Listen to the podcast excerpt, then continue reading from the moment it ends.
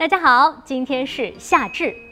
In the 7th century BC, Chinese measured the shadow of the sun with a template called 土圭.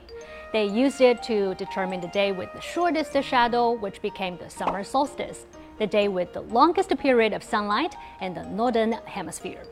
An old Chinese saying goes, 冬至饺子，夏至面. It's a tradition to eat noodles on this day, as around the time of 夏至 is when wheat ripens.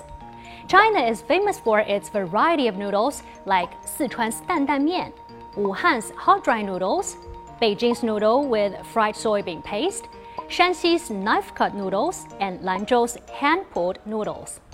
You can eat waxberries and lychees during Xiazhi as they are now in season. And it's said that lychees were Yang Guifei's favorite fruit. In order to please her, the emperor had fresh lychees, which were grown thousands of kilometers from the capital, delivered by the imperial courier's fast horses.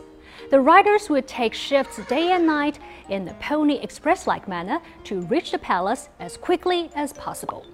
Both waxberries and lychees expire quickly, so do not miss out on these fruits while they're still available. 夏至已至，愿一切美好如夏而至。